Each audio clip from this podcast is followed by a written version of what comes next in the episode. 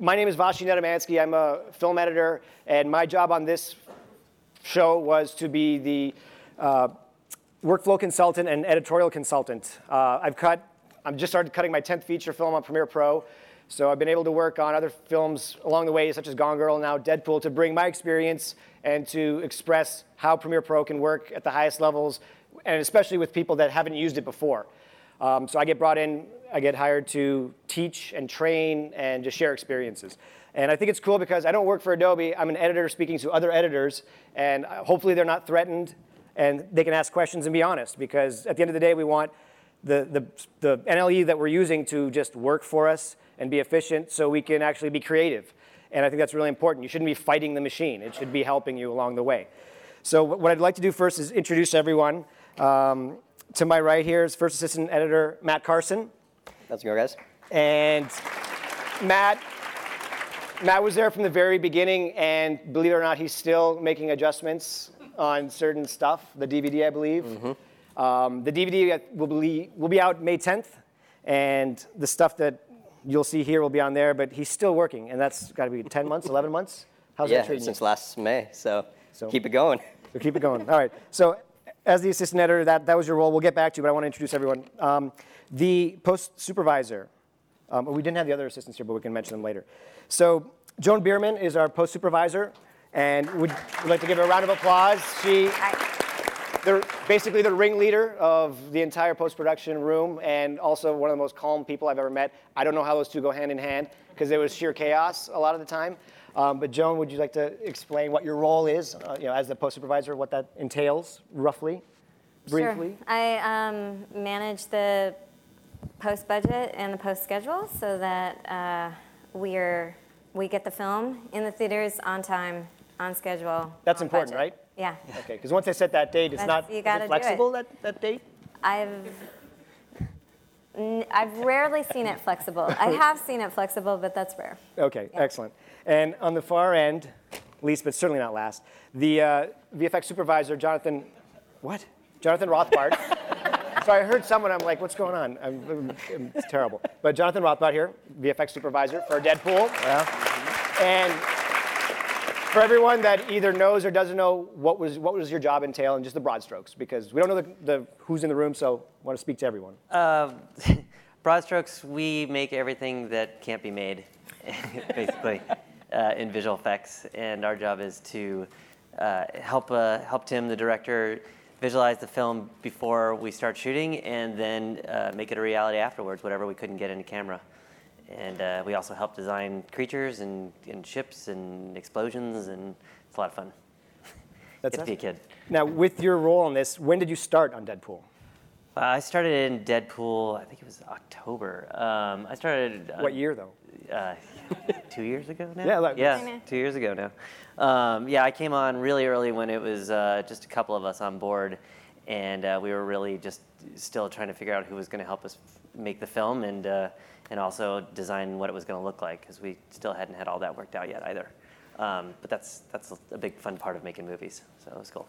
So that's yeah, that's a long commitment. Is that normal for a film that you work on? And Yeah. and don't you tell, or if you wouldn't mind telling us a little bit about your past as a post supervisor? Is that you did you start at ILM initially, or Uh, where did you? yeah, start? 'Cause this um, is really interesting. Like you, you should, should be asking him questions after this. It's insane. Yeah. So, but tell us a little bit about your history. All right. Um, to answer your question, the first one, uh, Yes. yeah, we're on for about 18 months to two years on Wow. a movie, except for Matt, who seems to be on forever. um, but uh, and then I started working in 1995 at ILM. I started at ILM. I was in computer gaming before that, and I started in the art department there, uh, doing uh, what at the time we called animatics, which is now previs for people who know it.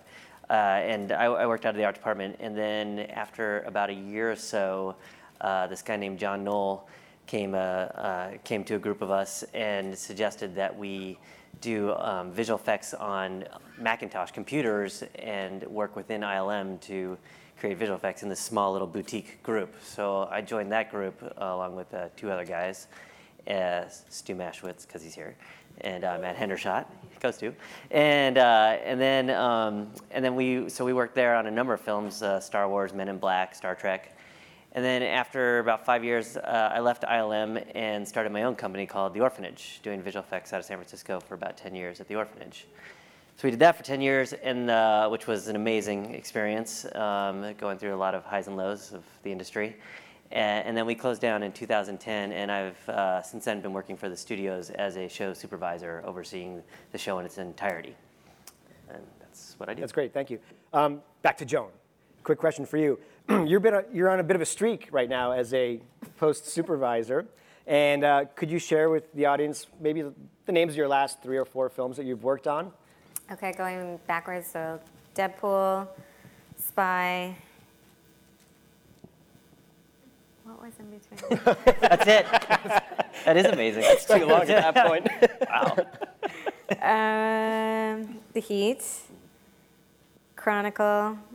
I did a animated feature in between. Um,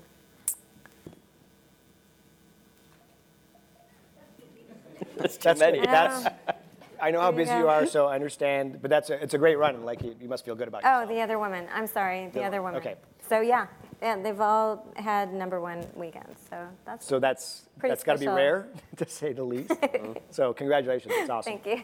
And Matt, who's still obviously working um, on Deadpool, it, that's insane. But what I wanted to ask you was, um, when I came in, the first my first job was for the first three weeks to basically train all the editors and the whole team on how to use Adobe. Um, so where were you guys coming from as a, as a unit? You guys were using Avid, you were experienced with Avid, and it's known for its stability, it's known for its, its sharing of projects and everything. Were you trepidatious stepping into the Adobe Premiere world, and, and how, did, how did you enter as a, as a team into that world? I mean, going into it, obviously a new platform, you know there's going to be limitations, you're going to have issues, and, and you got to keep an open mind with that. Um, but you know, the other assistants and I, we all came in. Vashi was a great teacher in the beginning, you know, showing us how we needed to go ahead and work and what the best workflow would be. And we ended up setting up a, a pretty straightforward workflow. You know, we knew that the that Adobe not having a multi uh, a user-friendly project sharing and everything, we knew we needed to make a, a, workflow that would essentially allow everyone to be able to go ahead and navigate easily and be able to find everything that, that they needed to find. So we ended up uh, setting up a, a basically, how you'd say, a, a, master project or a master folder, and inside that master folder, we went ahead and created subfolders, you know, current reels, scene bins, and whatnot.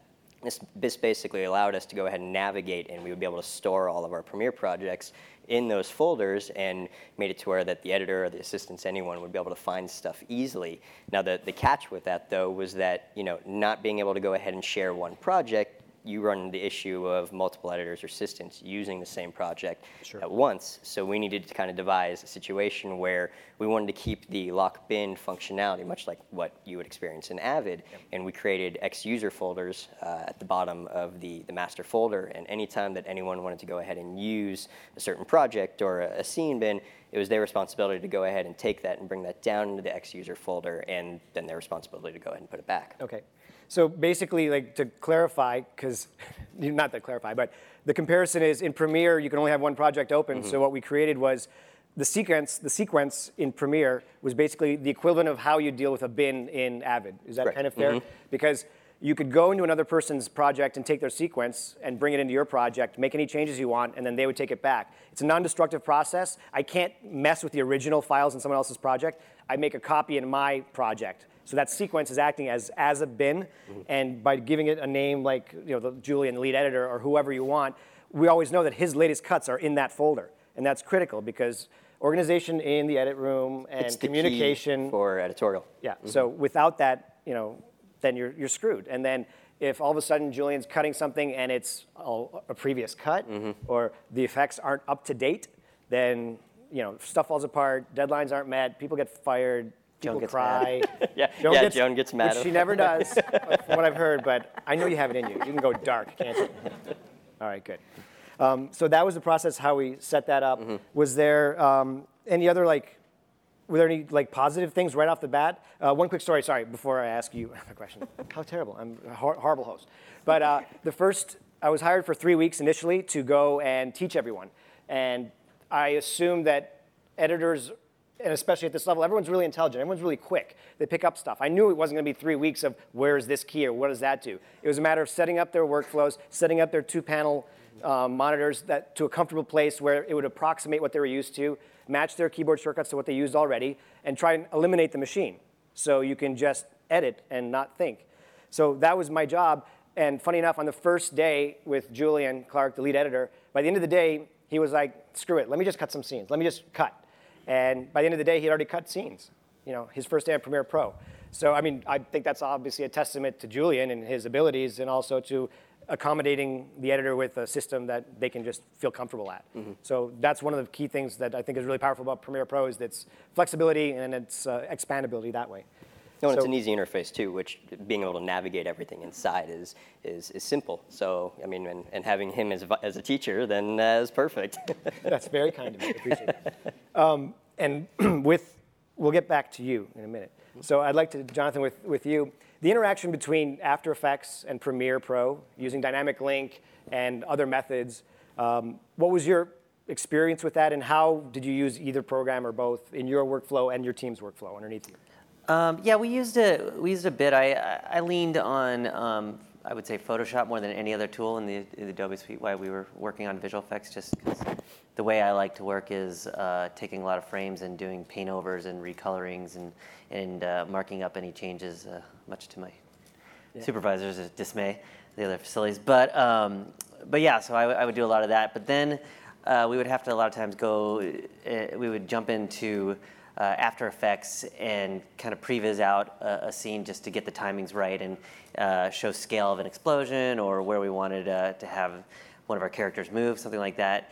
Um, so we do a lot of that type of work in After Effects. Uh, another thing we did was. Um, we went and there's this there's montage sequence in the film that where he's being tortured, uh, and uh, we actually used um, tool called Magic Bullet and, and designed out the look of it, and then we're able to hand that off to one of the, um, the vendors, and they uh, redid that look uh, in whatever package they were using. But uh, we would design it that way. And then um, what was nice was I could go, i- i- when you're dealing a lot with animation and in visual effects, there's, there's timing differences as a new animation comes in, timings can change. So I would a lot of times take that animation into Premiere, test out the timings and the, the, the edit, and then I would eventually bring that down to our VFX editor and work on that in the actual cut. But it gave me an opportunity to kind of be your own little visual effects filmmaking wrecking crew with those tool, tools and just be able to move between them and, and kind of get anything you want done without having to go and ask different departments or different people to help you out while you're doing it. Is that normal for you to, to jump into the NLE and, and time shots and see how it's playing within the cut or? Uh, yeah, you know that's that's part of it. When you're dealing with animation a lot, you really it, timing and edit is, is everything, and um, you know it's it's hard because what we'll do is a lot of times I'll get three different takes of an animation, and before sending that one of those off to editorial, try and figure out which one's going to play out the best before uh, putting it up to to the, the adults. Yeah. So uh, so yeah, try to we try to get it right first before we uh, we throw it out there. And then how many total VFX shots were in Deadpool? Uh, we had to- just shy of 1,500 effect shots in the movie. Yeah, it was it was a lot more than we thought we were going to have. And yeah, I bet. And how many vendors or how many other people outside that, that under your purview that were helping to We had- crank this out? we had 10 total. Mm-hmm. Um, seven of them, we well, six of them we initially had planned on having on the film, um, and then we actually picked up uh, Weta a little later because um, we animated all of the facial animation of Deadpool when he's in his costume. So uh, they came on and did all the face animation. And then we added a few more at the end just to kind of make that final push and, and get us through. Plus, we had an in-house group working as well. Cool, cool. Um, and then Joan, um, because you're basically in charge of all of post production, especially during the editorial session and, and everything else, were you? Did you have qualms about like bringing in After Effects and, and Premiere Pro? But I think After Effects is used on, on your other shows. But changing over to Adobe, even though you knew you were going to have some support from them and like I was going to be there, what were your initial thoughts and how did you feel over the whole run of the show? Like, take us through, if you could, a little arc of how you felt, because it must have been. I would have been scared. you know. Yeah, what was my fear? Yeah, what was your fear? And then how did it all turn out? Okay. in- Well, I- I- I'll fast forward. Yeah. It turned out great. so, um, Nailed it. um, yeah. yeah, it, wa- it was it was a little tough. I had never worked on an Adobe project before. Um, I was working with a first-time director. Um, the mandate was to use Adobe Premiere and um, to set up editorial at the director's facility in Culver City.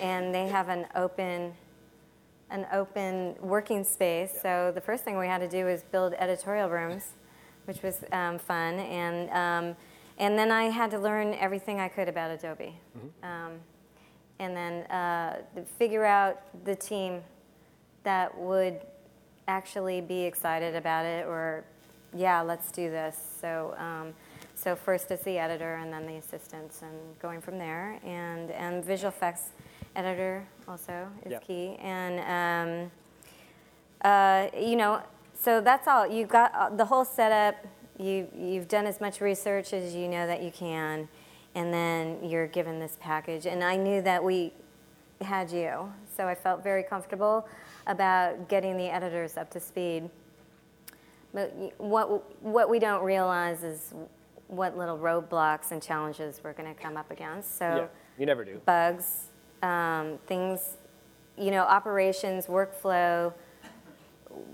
We're obviously a different film than Gone Girl was, so um, we we presented different challenges for Adobe to work on. Basically, Yeah. if you want to look at it like that, they were our challenges because we had to get the film done.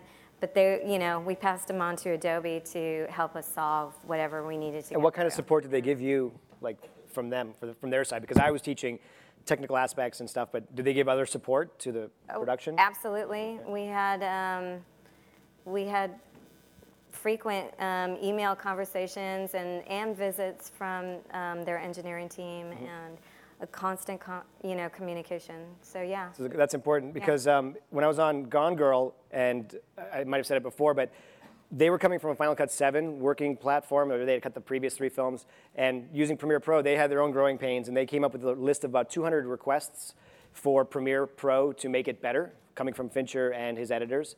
Um, those implementation of those 200 effects basically ended up in the version that we were cutting on, which was version 9 something, which everyone now has access to that's out in the world. So it's nice to be able to get feedback from filmmakers coming from a different platform that you probably wouldn't think about yourself. And it- they're almost like bonuses. You're like, wow, I didn't even know that was an option. And I know the guys, the whole team was finding things in Premiere that they didn't know um, was there. And they, you know, like glammed onto it and said, "Oh, this is great. I really like this." Um, what's great about this team that they're an Avid team across the board.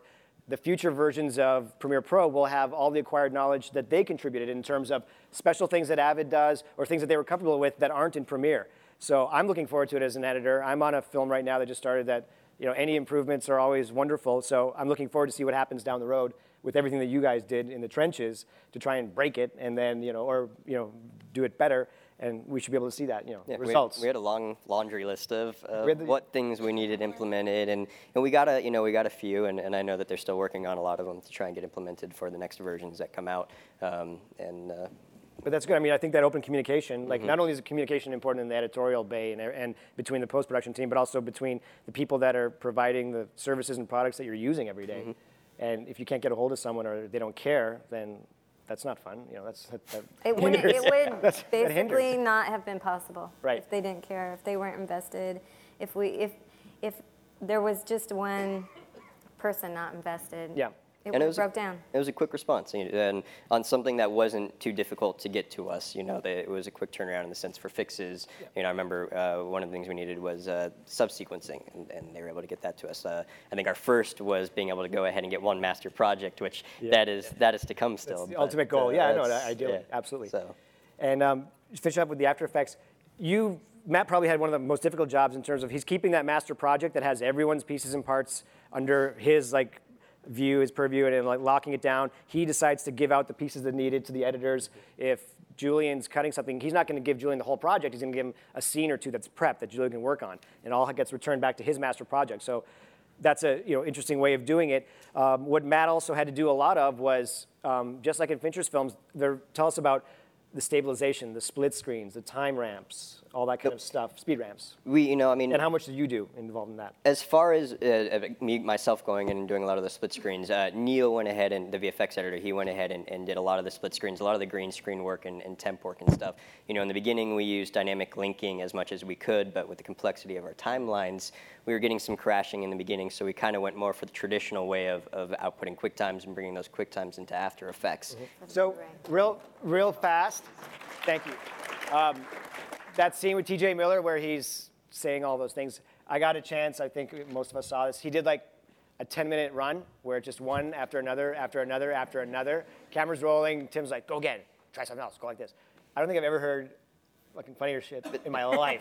it was a nonstop, like onslaught tidal wave of profanity, vegetables, and other combinations that was uh, it was genius. You guys saw that, I'm sure. Oh, between Ryan and TJ, I mean, the ad libbing and the Yeah, riff, yeah. it was just. That's by itself. And so I think the humor of this, you know, talking in generalities, like the humor offsets the goriness and everything else and opens it up to such a, a different place. The freedom that they had to go with it was a huge risk, obviously, but I'm, I'm, I'm proud of the results. I hope you guys enjoyed it. I, I haven't seen a movie like that in a long time, to say the least. And it just felt really open and, and fun. And superheroes movies, God forbid, can't they be fun? Like, sorry, just want to have some fun. But um, we're going to run another video right now. I'm going to narrate it. I uh, cut together some of the stuff. This is some of the stuff that um, has not been released before. Uh, there's no audio. I'm just going to talk because we literally got it so recently that we didn't have all the pieces and parts. So I'm just going to talk. And I also wanted to quickly discuss my mindset as you're watching it of what the whole post-production thing was. So no questions right now. You guys are off the hook for a second. But if we could run the second video real fast, I'll just talk through it. Um, so basically, my thoughts on this when I was making the workflow was collaborate, navigate, and update. By collaborate, obviously everyone has to work together. That's a normal thing, um, but it has to be extra tight in terms of everyone's new to this process. Navigate, everything has to be found very easily. You have to know where everything lives, and you have to do it very quickly. Update, meaning with the VFX, with almost 1,500 shots, you have to keep updating the, the VFX, and that's a priority. Um, so I created this template that is free if you go to if you just Google you know Deadpool project template. It's for Premiere Pro if you have if you have it. Um, it's what I gave them as a starting point. Um, Matt and I sat when we first started the process and had to figure out how many pixels and the aspect ratios and numbers that no one ever knows about. So we kept notes of this. I just took a photo because it was just getting crazy. Here are the three different ways that we use the footage. The top is what we acquired it at. The second is what the dailies that came in at. The bottom is what we were editing at. Um, so those are the three sizes that we were dealing with. And again, those are like weird numbers, you know? Uh, this was the biggest thing, again, with Matt. Like editing begins, begins with organization. Between our markers, between our bins and our sequences, and the sharing of projects using the media browser, without those three elements, it just couldn't have worked. Here's some footage now. Um, I'll be able to show you and to talk you through. I recorded this last night on my laptop, so there's some shitty playback at one point, so don't, don't curse the TV screen or whatever. so on the bottom here is the actual timeline. It's about a one and a half minute sequence from the film. Um, at the top level, we have the final film. I turned that layer off so you see it without color correction. I go down a little bit further. This was actually a dead layer, didn't do anything, but I had to click it anyways. And then on the bottom, we have V1 and V2. V2 has the effects on it. So when I turn it off, you see the actual raw footage that we shot. This was shot in Vancouver. And so you see the stadium behind it. That's been replaced. We're setting it in current, you know, future Detroit. And as we scroll through, we had to keep everything vertical. So I'm just turning stuff back on and off, but we will have more stuff coming up. But it was just really cool to see how you stack it, how you replace it, so everyone knows where everything is. Um, so we go back to the main thing. And what's really cool is that's the final image. And if you go back to the animatics, this was created before anything happened. This is, uh, oh, sorry, here's a timeline. So this is a 90 second piece of the film. And it's just showing you, I don't know, there's maybe 100 cuts, 120 cuts in there. The audio's been disabled. But just to give you a look at what the editors are creating and how sloppy or clean it can be. This animation here is the actual first animation before they actually shot anything. So this was Tim Miller and his team saying, let's pre-cut the movie so when we do shoot it, we know exactly what pieces and parts we need. And as you can tell, it's not accidental, it's not arbitrary, it's as detailed as you can imagine, and it literally, at this early stage before shooting, already matches the final imagery, which we'll see a representation of in a minute. So you can imagine the confidence and the artistic talents that they have to be able to create this, which just by watching it, I'm sure you could say, yeah, that's the movie. So this allows all the divisions and all the, the, team members to be on the same page when they're asked, what do we need to do? What are we trying to create? Again, it goes back to communication. As long as everyone's on the same page, you can create the final product that everyone is, is trying to achieve. So this is a great representation. Here's just a quick, quick uh, couple of seconds from the actual film, but it was playing back herky-jerky because my computer sucks and bad RAM or something. So, but you know what I mean? It's like if you know it and you watch it for yourself, you're literally watching the same thing. It's just a lot jazzier. Um, another thing that Matt did that was really important was using multi-cameras because it's an action film, because you want to capture everything. You sometimes only have one chance at it. We were running three cameras at some times, you know, but at least two cameras most of the time. And in Premiere, you can just click whatever window you click on, the yellow line goes around it. That's what's active in the timeline. So the editor has the freedom, like, any, like anywhere else, to decide what goes on, what goes off, which, which part of the shot or which angle he wants, and you can do that instantaneously. Um, so that was, you know, some of the stuff that Matt has to create. He has to link those three cameras in the audio so it's available for the editor. Um, and lastly, I'm trying to remember what I did. I show something. It was late when I was making this last night. Oh, May 10th, you can go buy the Blu-ray, and it has all the behind the scenes and um, all the extras that you saw little pieces and snippets of here, and there'll be a little bit more later. So if you can bring up the house lights, we'll keep going. So thank you for entertaining me. I can't even talk right now. Losing it. Dude, it's too much talking. I never talk that much. All right, I'm going to my notes. Um, I'd go back to Jonathan. I think, I don't know how much time we have, but I think it'd be best to be, you brought some beautiful before and after VFX shots. Yeah. Can you want to didn't- prep us for that? Where are I'm they? like- are they in Yeah, your yeah. pocket? You got a flash drive? Let's fire it up. Um, tell me, uh, Don't tell Fox. don't tell Fox. Everyone's going to leave with a flash drive full of top secret footage today. Um, tell me about, just before we show the clip, it's, it's really nice, it's really cool. Were you happy with everything, how it turned out? Like, you're dealing with so many people, how do you, how do you manage all that? Like, how do you, as a top guy in control of that, how do you do that? Um, you know, it's it's controlled chaos. Yeah. Yeah. it's much much like the filmmaking process in general. Um, and you're always, I think, I think when doing visual effects, you have to start from a base um, conceptual look of and, and an idea of how you're going to address a certain effect or character or whatever, and then. And then, as you go through the implementa- implementation of that, it, it takes on new avenues and, and kind of uh, organically finds itself. but uh, you know, it, it, nothing's straightforward, and uh, but you generally what I like to say is we, we try to plan, we try to plan, and then when it all falls apart, at least you started from something, you know. But uh, I, th- this was this was on this film in particular, it was great because we we Tim really did have a great vision of it, and um, and he was really collaborative. So it gave uh, myself as and, and a lot of us the opportunity to to be artistic and design and um, be involved in that creative process, which is what what I personally love the most about the job.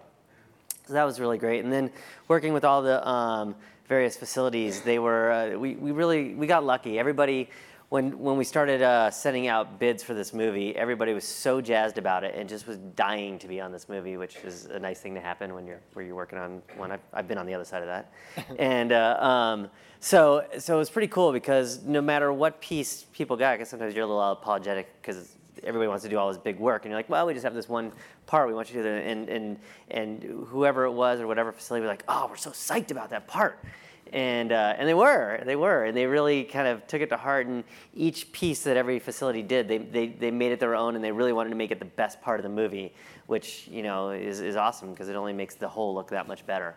Um, so it was great. It really was, and uh, um, and I, I, I honestly just had an amazing experience working with with all the various facilities and, each of them. And we, we also had to do a lot of because Deadpool was a, a rather tight budgeted film, and and uh, we had to do a lot of crossover of uh, what we call assets or the characters or the objects or an environment or whatever uh, between the facilities, and they don't always do that well and uh, but everybody was was great on the show and really passed things back and forth. And, and not only passed an, an asset back and forth but went as far as to get on the line and teach the other facility how to use the asset that they were providing for them which I, would never seen before. Um, so that, it, it was really cool. And it, it just made it a, a full collaborative process that everybody was into and just truly wanted to make the best movie that it could be. Cool. I think you accomplished that.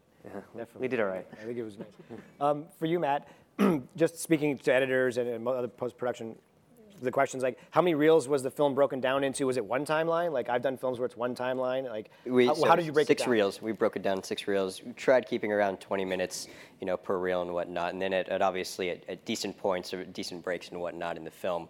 Uh, so like reel one, for example, obviously the beginning all the way up to uh, the end of the bar scene, and then reel two, beginning picking up uh, where find a the- natural the ski break. ball. Exactly. Yeah. You don't. You, you try and go where you don't have music dissolves, but now it's you've got music crossing every single scene now, so it makes it a little bit more complicated. But generally speaking, you stick around 20 minute reels. And that yeah, find that. I find I'm on a film right now, and Um, I'm shooting it. It's being shot in 6K. I'm editing it in 6K, and I'm trying to find the limits of the premiere, like to see where it starts getting sluggish and stuff. So it's nice to be able to to find those those points that really hurt and then back off, so you know those limits. Uh, how many assets? Because this is important. Like how many assets were in, in a reel? Do you know roughly? Because there's so many. Offhand, I actually don't know. Okay. Um, I think total of what we had at the end of the show, what we found out was it was about 500,000. So it was, it Five hundred was thousand separate items between assets. sound effects, Sure, sure. music, dailies, render files. Yeah. That sounds like so it was a lot of it was a lot of stuff. And what was the storage? What storage did you guys Uh, use? For, so we used OpenDrives. Um, so it was it was a base, uh, 185 terabytes of solid state drive, and then we were connected by. by, uh, 185, yo. 185. So and then But we had to add more. we had to add more at the end. Yep. Yeah. Does that fall on you? You have to okay that? Yeah. You have to go to, we need more. Yeah. We need more. We just, we can't, we, Can't move ha- we need more space. yep. And then connected by 10 gig fiber. Okay. So yeah. So trying to keep it as quick as fast as possible. And there were five edit bays, and you went to the sixth, I believe? Yep, we went to a six at one point. At yeah, one point, just so- so, export and and do you know other other random stuff. But that's, yeah, that's some of the technical stuff that's really Mm-hmm. important. What was the, uh, technically the most difficult scene for Julian as his assist, first assistant? What did he have, the, not the most trouble with, but what demanded the most as an editor and story-wise? Yeah, I'd probably go with the big fight at the end. You know, the the, the fight scene between Deadpool, Ajax, Colossus, NTW. Uh, not just because of, of any given reason, but with the complexity. You had full CGI characters, you know, green screen, full CGI shots, and then you're you're intercutting all these different fight scenarios. You know, which you need to be able to get the pace, the comedy, and the, and the tempo right while telling the story. Um, I think they did a great job on it. You know, in, in the end, it was still something fun, and it didn't last too long. Right, I mean, it was a, a 20 minute scene that didn't feel too long, didn't Right. feel too short, and, and told what they needed to do. Right, and same question for you, Jonathan. Did you have a certain scene or certain shot that just really broke your balls that you just couldn't wrap your brain around? Balls, Well, um, wrap- no, I mean, uh, the, the different shots were problematic or hard for different reasons. I mean, the, the opening credits Mm-hmm. were particularly complicated just because Oh. it was immensely long. And uh, uh, for anybody who's ever dealt with credits, they're always a dicey business because there's a lot of people who have a lot to say about them. so uh, so they, they, they tend to be the last thing to get done. Um, so we, we had a lot, we had to upres all the files that, that and this is something that Blur had done. Um, they did those credits, uh, Tim's company. So uh, we had to upres all the files that they, they had been given from another company, Atomic Fiction, who did all the freeway um, uh, work. And then they, and then after upresing then we had to um, work on getting their, the look dev done for them to be something high res, and then just rendering that. They, they pretty much shut Blur down for a week just to render that thing once. I mean, it was over the holidays, and nobody was allowed to come in, and all that thing did was render in the, every computer in their facility for a week. Wow. Yeah. Um, yeah, that was a tough one. yeah, that wasn't one where you just want to be like, no, let's just change this little thing um, after the fact. So, um, so that was a tough one. Um, and then, you know, the, the one of the ones that I, oddly enough, there's always ones you- that get difficult that you don't um, think that it necessarily will be. Not that it was an easy sequence, but the uh, when the ship starts to list, and we shot it on a, on a huge gimbal, 30 feet in the air, of them fighting on the, on the angled deck there. But uh, it, and we were hoping to use some of that live action um, footage, not the footage, but the, the at least the deck Yeah. to help work, and, and, and it just really didn't play. So we ended up have that that becomes an entire CG environment around there, which. Um, you know, it, it's tricky when because we ended up shooting everything outside in these uh, crazy lighting setups that uh, Ken Seng came up with. Um, so, uh, so yeah, matching that lighting and trying to get that to work in an entire CG environment that had a whole world around it, um, that was, that definitely became a, a lot of uh, complicated uh, positioning and decisions and how to set up our set on a, on a shot per shot basis and make sure then after you did, that might look good for one shot, but then you, it it wouldn't cut against the next shot. So we had to do a, a lot to make sure that not only did it work on the shot alone, but then when we went through the cut and and uh, that they would match together, and then occasionally the cut would change, and so we would do Cut it all over again. That's shocking. Yeah. I've never heard of it changing. How many times did you lock the film? Oh God. Uh, What? How many? That, mean, that it word never came last up. day. I mean, because as you're getting VFX shots in, you know, such as exactly what he's talking about, the, the huge ship collapsing, you want to roll that out as much as you possibly can. So until the very end, that, that it was changing. Yeah, So, there- there's definitely shots that you see in uh, either previs or, or, or early animation stage that looks cool, but it's not, you know, oh my god, this is amazing. And then after we finally get it all rendered out and put all the details in it and all the love, um, everybody realizes it's just super cool, and all of a sudden they want to extend that cut and Yeah. add Oh, a little right. more in. So you're really good at your job then, and you're just giving them more, and you're like, Yeah. yeah, okay. it's a good quality to have. Start screwing that up. Yeah, yeah. Feel a lot I don't, know, I don't know how I screwed that up. On that note, can we play the third clip, please, of the VFX before and after? Again, no video recording, please. This will be up soon, and uh, enjoy. It's beautiful. A lot of hard work done by everyone. And we could kill the stage lights, please, just so we So this, this was actually one of our hardest lighting environments in that we were on the viaduct up in Vancouver. And uh, if you've been to Vancouver, you notice you get every lighting scenario possible in a single day, um, from sunny to cloudy to rainy. And so we had to do an awful lot of uh, both. We, we changed the background so it didn't look like Vancouver, but also we pretty much had to relight the background in every shot and, and some of the plates just so that we could make sure that everything lined up visually. Um, and then we did a lot of mix between CG and, and live action characters and doubles. And yeah, the motorcycle flipping guy was, was digital. We, we would look at footage, footage of motorcycle races and That's all and digital? everything like that. Yeah, Jesus. a lot of the background. This again, we you saw we shot on the actual viaduct and then replaced the background there uh, with just what was our pre post apocalyptic Detroit, whatever that is.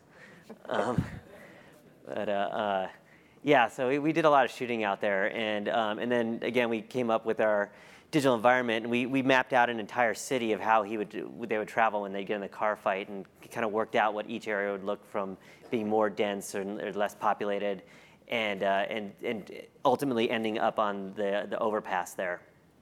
So that we it, it, it looked like a, a realistic environment that it you know you can make it look as real as you want but if it's if it's an environment that could never be or, or didn't make any sense that people wouldn't buy it anyway so we, we put a lot of effort into making sure that that the entire path of the uh, of the fight was um, in a believable space and moved through a, what would be a real city uh, and then as far as, as, as the car sequence itself, basically everything that happens outside that vehicle is digital.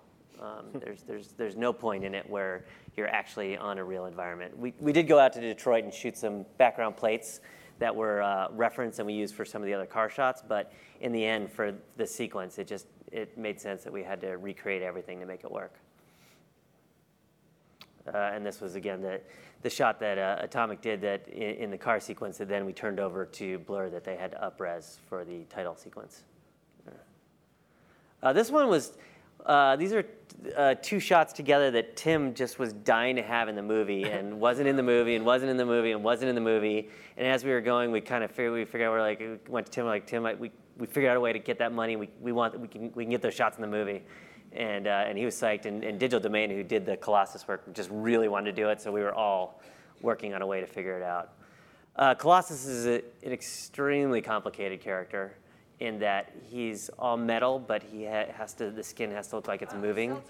And I'm going to jump off Colossus just because we're here. But this is the work Weta did where we had to animate um, all of uh, Deadpool's facial expression. And, and we didn't want to make him CG because we didn't want to replace the head in all the shots. So we came up with a pipeline where um, we would track his head.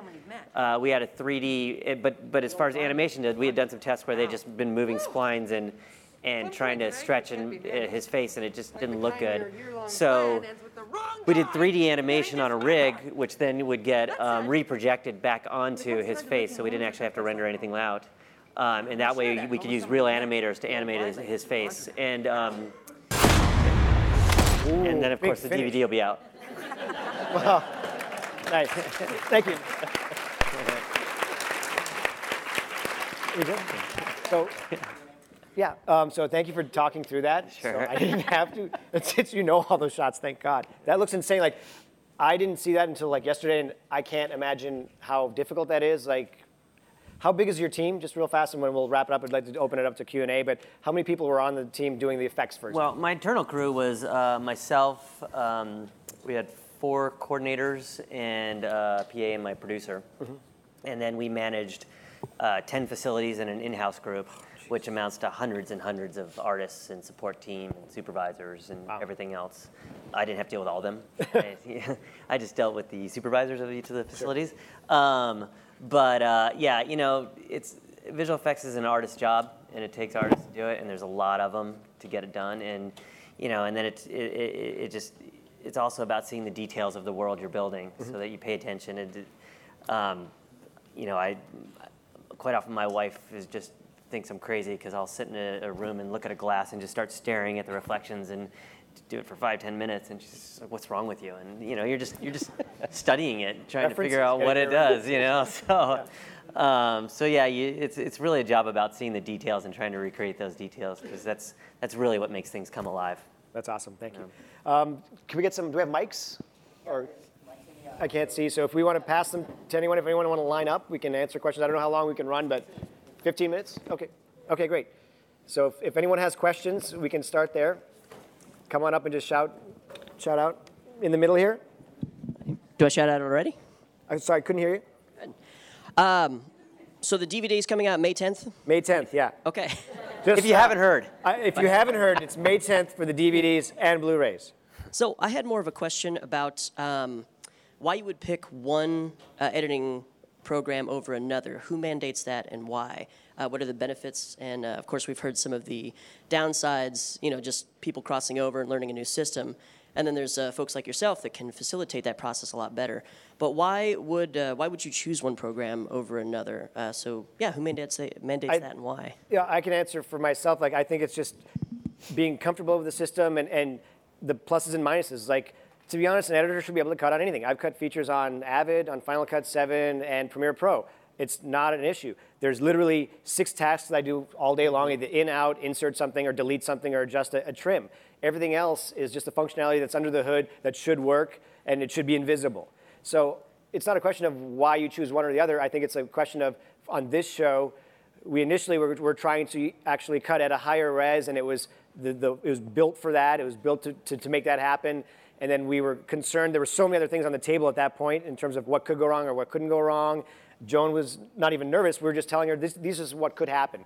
And as far as I know, we had no showstoppers in, mm-hmm. in terms of this. Nothing that made production, sorry, post production stop like for a half day or an hour or a day.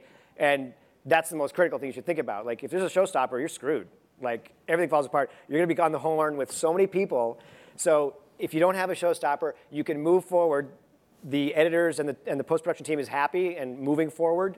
Then that's great. A lot of the editors had already been on After Effects. The interface between After Effects and Premiere Pro is very similar in terms of how you make um, manipulations, how you make adjustments. So that was an extra cool part of the learning curve that they were like, oh, it's not as difficult as I thought it would be. And so gaining their trust and comfort level, um, all things being equal, again, you, you just choose what, what's comfortable and you know move forward from that. So I don't know if that answers it, but please Can I say chip something? in. I know I'm not an editorial, but uh, I just was around during the, some of the conversations, and that early on, Ti- Tim, the director, Tim's, he has his own visual effects company, and he, uh, he's always trying to, he's always done, he's done it there, and certainly on our show, he was always trying to push the envelope as far as trying something new, and he loves to do things that people say he can't do.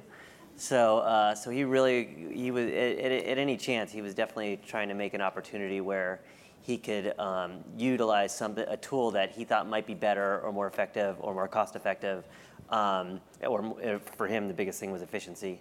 Uh, but and then and and he didn't care if people hadn't done it before or hadn't tried it before. He he wanted to push that envelope, for sure. All right, thank you guys. Uh, just wanted to say as well, all of your projects, past and present, amazing stuff. So thank you. Oh, thanks. Thank you. Thank you for the comment. Um, next. Uh, hey, I've two two questions. I'm sorry, I'll keep them short. The first one is, uh, how do you keep how do you get the VFX to be so lyrical? How like to have a groove to them? Um, that's one of the things I really felt about Deadpool was it's just sort of like it sings. It's it's got a rhythm to it. And could you speak a little bit about how you make that happen? Um, you know, I've always I've always considered myself, and you have different types of visual effects supervisors, at least for my part of how it worked. Um, and I've always considered myself more of a, an artistic visual effects supervisor rather than a technology-based visual effects supervisor. Um, so uh, it was it was really important for me to uh, take on the personality of the film in the visual effects that we did. Uh, one of my favorite scenes that you, you don't see that much from a visual effects standpoint or, or showcase uh, is actually the firefight scene in there uh, because it's, it's, it's really the, the one sequence that I, I actually see as a violent part of the movie. Um, everything else, the violence is kind of followed and surrounded by humor, and it's it's you know it's over the top. But that that was a really violent part of the movie, and um, and a very serious part of the movie, coming uh, off of what is probably the darkest, most serious part of the film.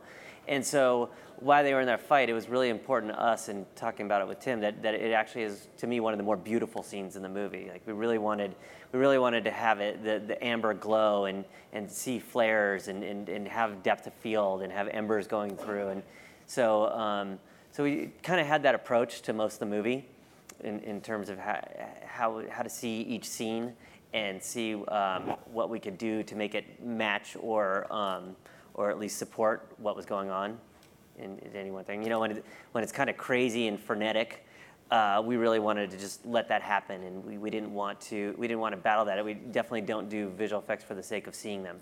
You know, they should just disappear into the scene. Uh, so that was, that, that was a big part of how we went about it.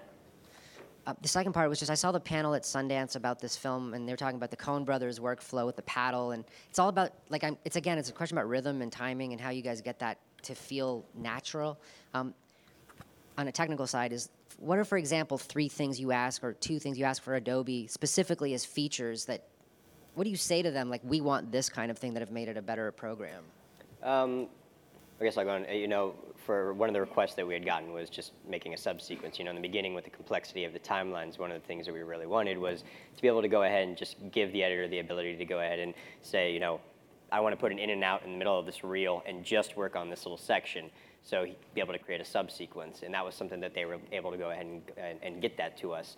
Um, another one, which you know I know that they're still working on, is being able to have just one project, being able to, you know, like what you would do in a different editing system like Avid, being able to give all five, you know, editors or, or assistants, whatnot, the ability, to be able to go ahead and share just that one project, so you don't have to keep opening and closing projects and, and moving things around. It, you know, makes everything much more organized and, and simpler. Um, another. Uh, let's see, another one that we've done. It's been so long since I've looked at that list. Um, uh, uh, trim function, just being able to go ahead and, and you know have a, a shortcut in the, in the in the keyboard, essentially be able to go ahead and trim what we were used to, like in, in Avid, being able to go ahead and get something like that similar. So it's you know it just depends on like what the editor's request is, or anything that would make the process much simpler and easier for you. So it would come up and, and do those. Thanks, guys. Nice. Uh, hi, I was just uh, wondering because you mentioned that during the bar scene there was a lot of great improv between like Ryan and TJ. Uh, did you find that Deadpool always wearing a mask would give you opportunities in cutting to try out like different funnier lines of dialogue like No. at any point? Go, going into it, we thought that we, you know, going in, we were basically like, well, this is going to be great. He's wearing a mask. We can ADR the entire thing. We can make it and do whatever we want. And then when we came up with the idea of going ahead and animating his mask, we realized that every time we change a line, we need to reanimate his mask. We, we screwed that up. So it, what we thought was going to be easy turned into a nightmare towards the end. So.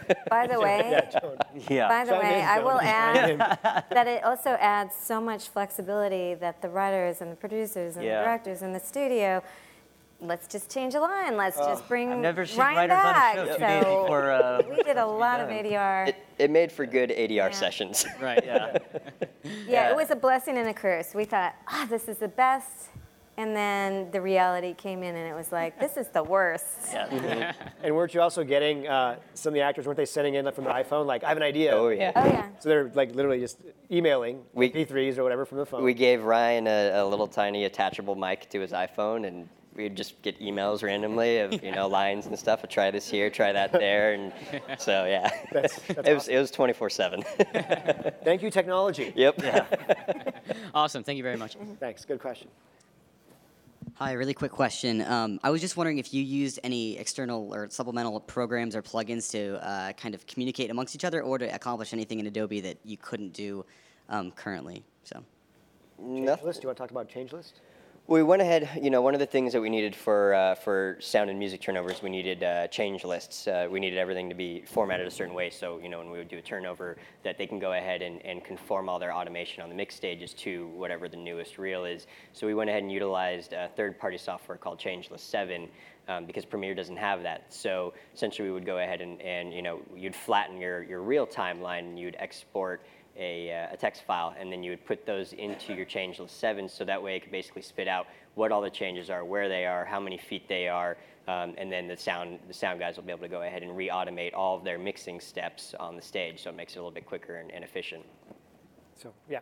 Thank you. Uh, we got time for one last question. If anyone wants to chime in or chip in, in the, yeah. Oh, sorry. Go ahead.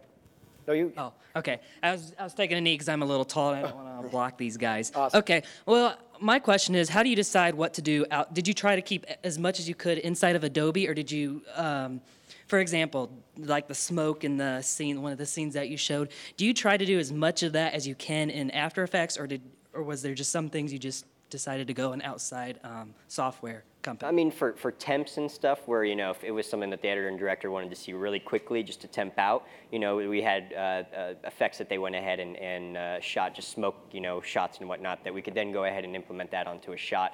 But for the final feature, we would we would kick it out to these guys, and then they would go ahead. The vendors would actually work on that smoke and whatnot in order. But to so get for back timing, you would do it in, you know, in your own timeline and see how it plays. and Timing, how long- placement, Yeah. you know, all that kind of stuff. Because frames don't matter, right? When they said how long a shot you need, right? That Yeah, yeah, matter. no, that It's means nothing. It's extra 12 frames, whatever. just- it's just it's just 12 more frames. yeah, just 12. So what's some examples, or what's an example of something that you would keep inside of um, just doing in After Effects, or and then what's an example of something that, I mean, obviously like CGI was done outside, but what's, what's what's just an example of like something that you would keep finish? inside I- I think- of just Adobe? Yeah, no, I think, are are you asking like, I think what Matt's saying is like a lot of the temp stuff was done in After Effects. It's also replaced later by other software because that's not the editor's job to make a finalized, you know, VFX shot, but to give the best representation of what it should look like and what it should feel like, so Jonathan can control that and decide what it should look like or you know, feel. So And they, they did tons of that, especially Neil was Yep. constantly. any green screen it. removal Yeah. that we needed to do, you know, we would key that out either in Premiere or in, fa- in After Effects. Um, but ultimately, no matter what, to, to finish the actual, uh, the finished project, they would have to go out to the vendors. But yeah, no, it's uh, bullet hits, squib hits, stuff like that, you know, where we would go ahead and, and see that throughout. We'd be able to go ahead and temp that in Premiere or in After Effects, just as, as a quick shot that we can go ahead and show the director and editor. Okay, thank you. Okay, thank you. And thank you for everyone for your patience and for taking the time. I know it was a huge line out there, so we all thank you. And so from Matt, Joan, Jonathan, thank you very much.